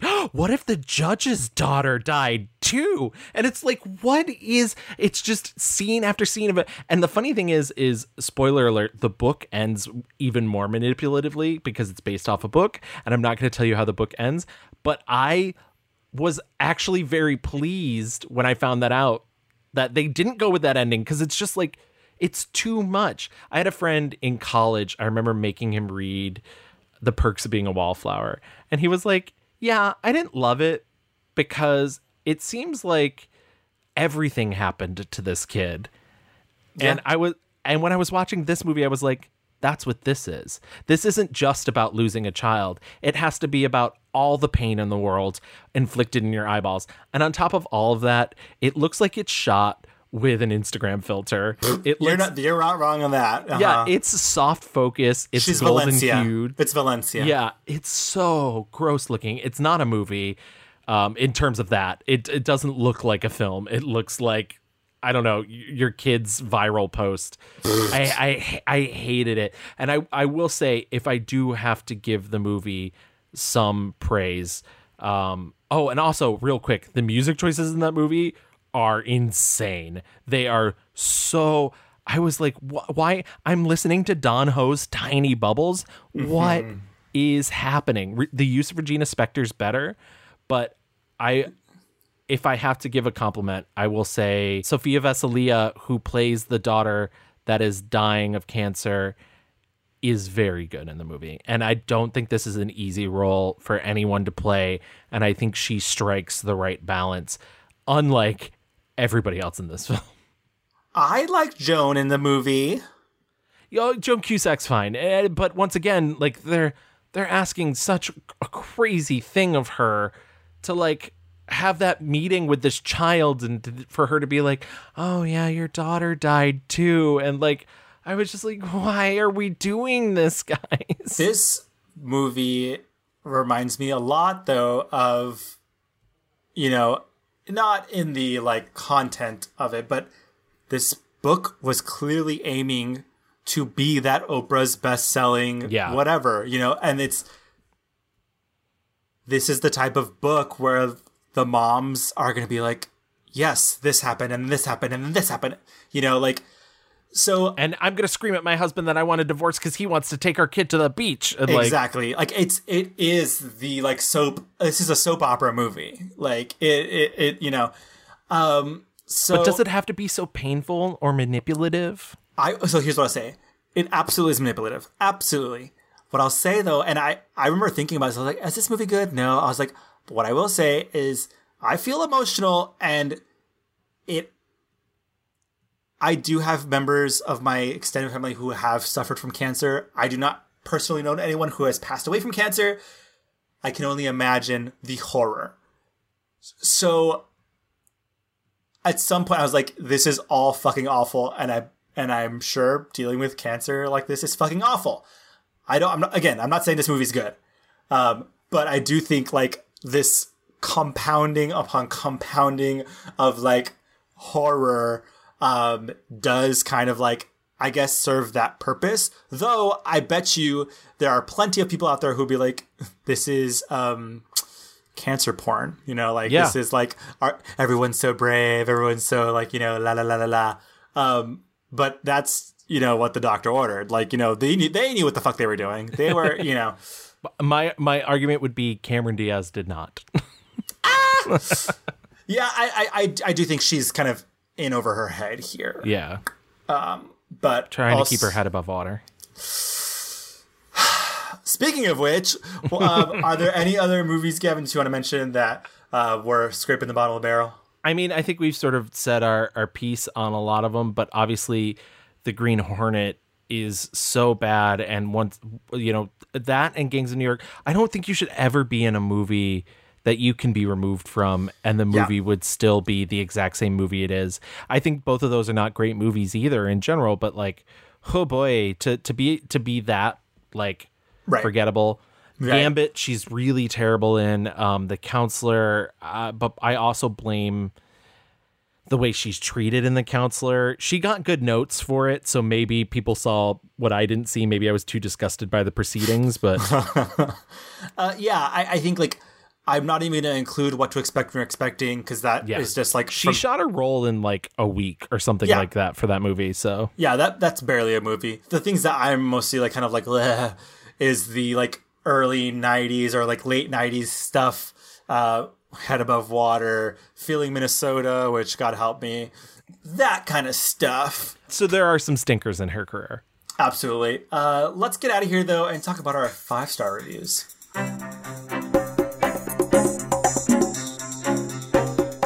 I have to give it to 2000's Charlie's Angels. Come on. It's a good pick.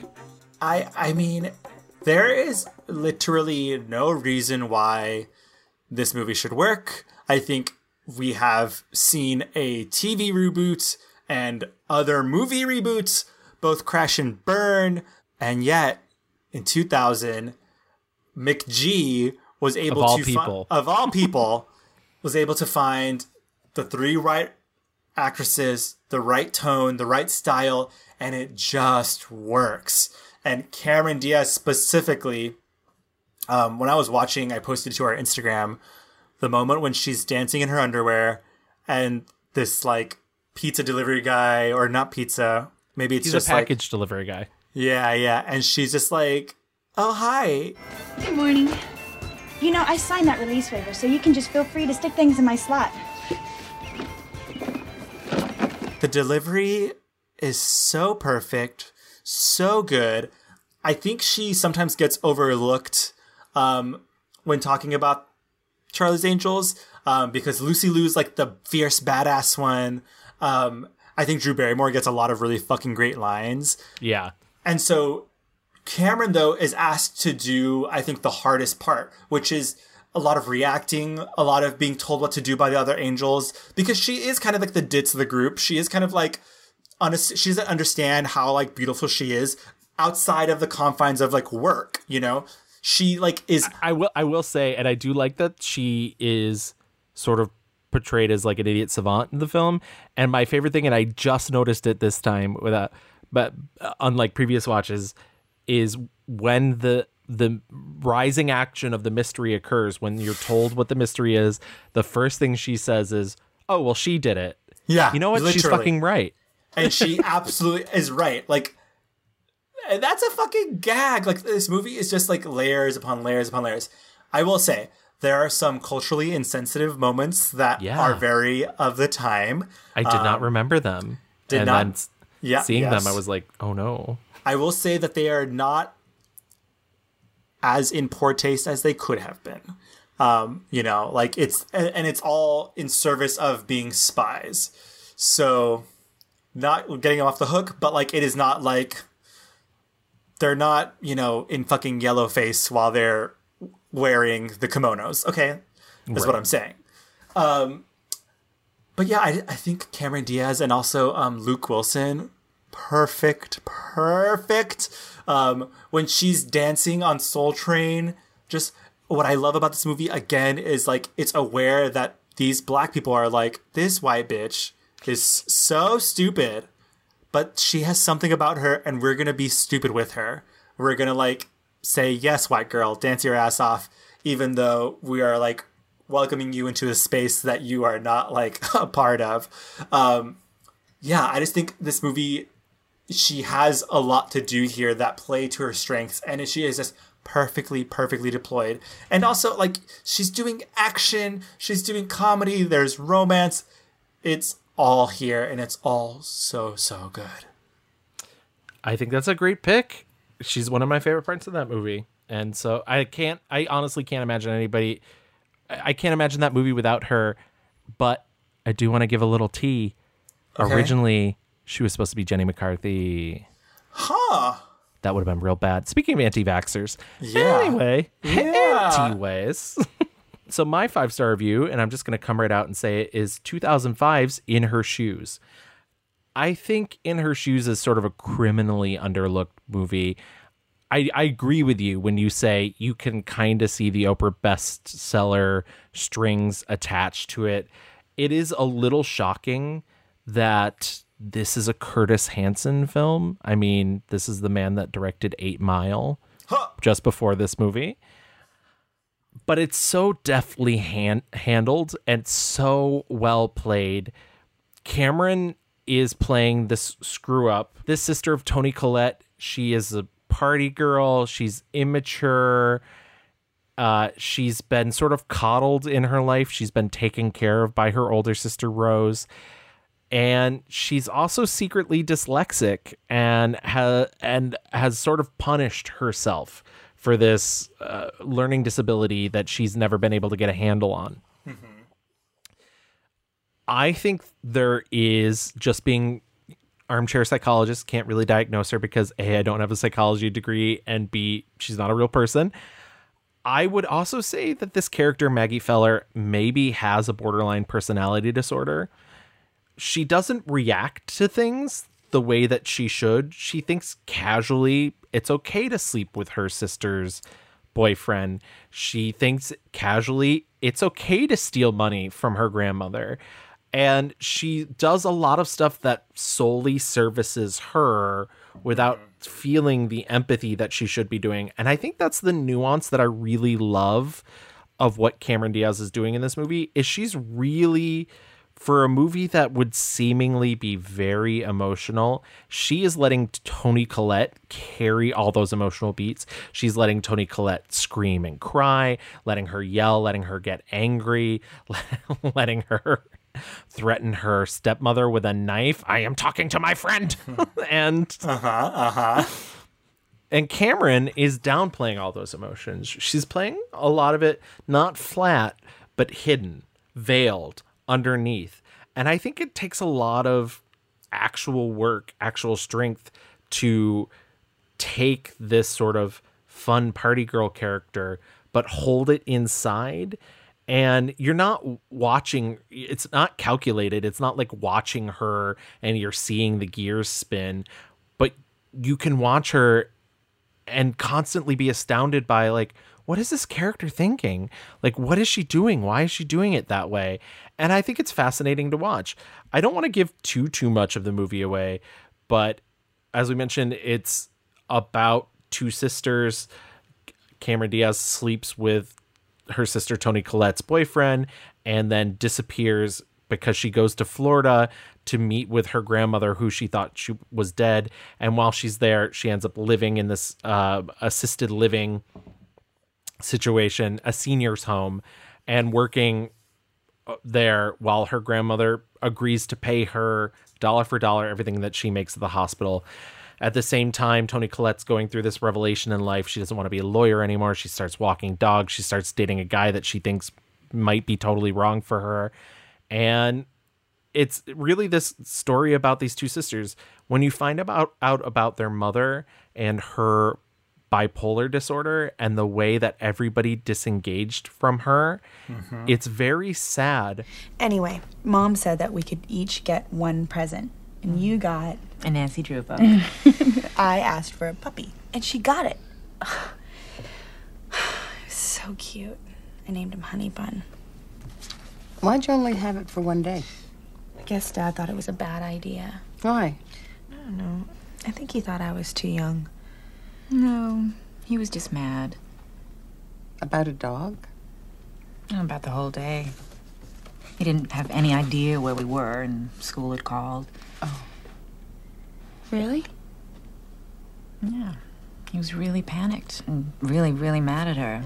They had a huge fight. I don't remember a fight. You were in your room with a record playing. I was? Yeah. I put you in there and turn the music on so you wouldn't hear them. but very, very, very beautifully played amongst the sisters, especially when you find out how much Toni Collette shielded Cameron Diaz Right. and kept her from these revelations. And that maybe was not the best course in life and maybe helped Cameron to become the person that she is. I don't know. I think it's a really fascinating psychological study of sisters, of the love between family.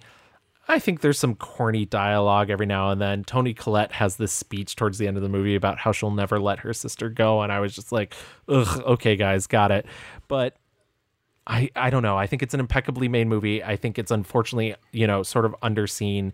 Certainly was not sold in any way, shape, or form, but really I found delightful the film. uh, the poster. Friends, rivals, sisters. Yeah.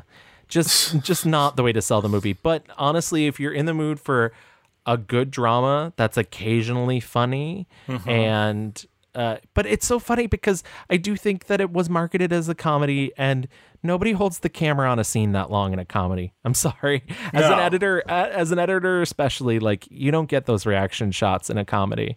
I think also it must be said Shirley MacLaine is very good in this movie. Oh my god, she's great. Um, and it's wild because like I don't think this movie is long, but I remember being like, it's an hour in and we're just getting Shirley now. I thoroughly enjoyed the movie. I think it's really well done. Everything feels earned. Um, and it's yeah, they're just like kind of dealing with trauma. Imagine that. Yeah. Imagine And, dealing like- with your trauma. Hmm.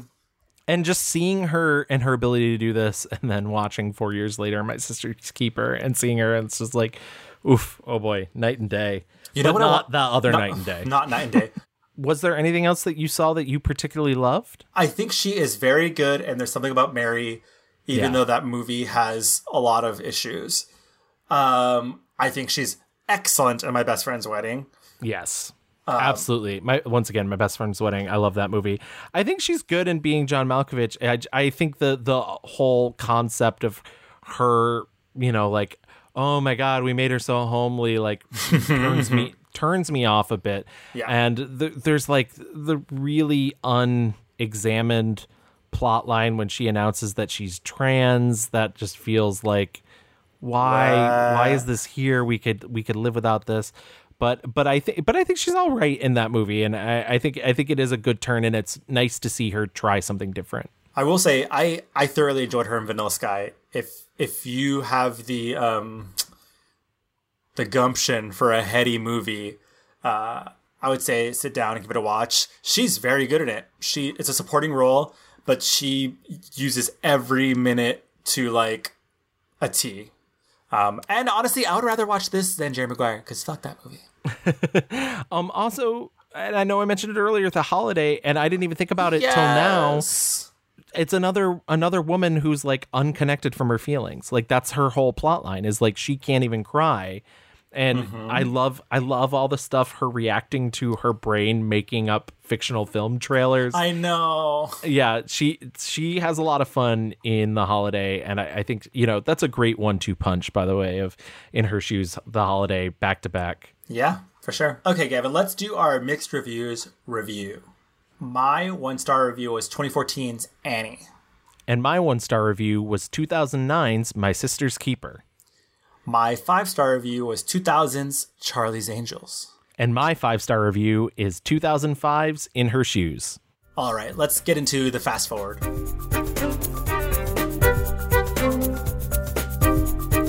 As you mentioned up top, she is retired effectively. Now, we've talked about other actors before, especially actresses of a certain age, usually when they have a child, go into a quote unquote retirement and usually return a couple years later. This does not look like that. And once again, she has said she could come back at any moment if she wanted to, but she has not made a movie in almost a decade, Yeah. which is so bonkers to say. It has been almost eight years since Annie came out. Yeah, and I, from everything like, you know, there's so, if you Googled Cameron Diaz right now, the first three, five pages are just articles of like, why Cameron Diaz quit Hollywood, the true reason why. And it's like, it's not that salacious, guys. It's really not. She wanted to spend time with her family and she was tired. The end.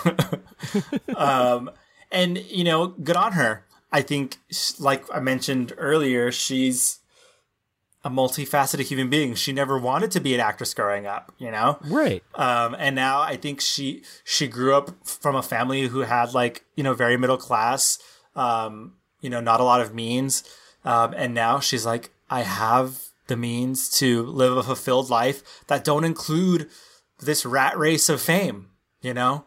And and listen, and I don't want to say this like she's not making any money, like she's not working and she's not doing stuff, but I really fully appreciate one of my big hangups when it comes to rich people, when it comes to people who have a ton of money, is it always feels like there's no limit to Mhm. what they want. Correct. And it's nice to see someone be like, you know what? I don't have to do a $10 million movie. I don't have to do this. I don't have to stress out. I can make my own schedule. That's a big thing with her that I've discovered through these interviews. She's like, I get to make my own schedule. My day is mine. Mhm. I don't have to surrender it to anybody else. I love that. I love that she feels a freedom in this. And also, I think on the other hand, we've mentioned a couple times, we mentioned between, you know, the nude tape coming out or her having to sue a newspaper because they put out lies for her.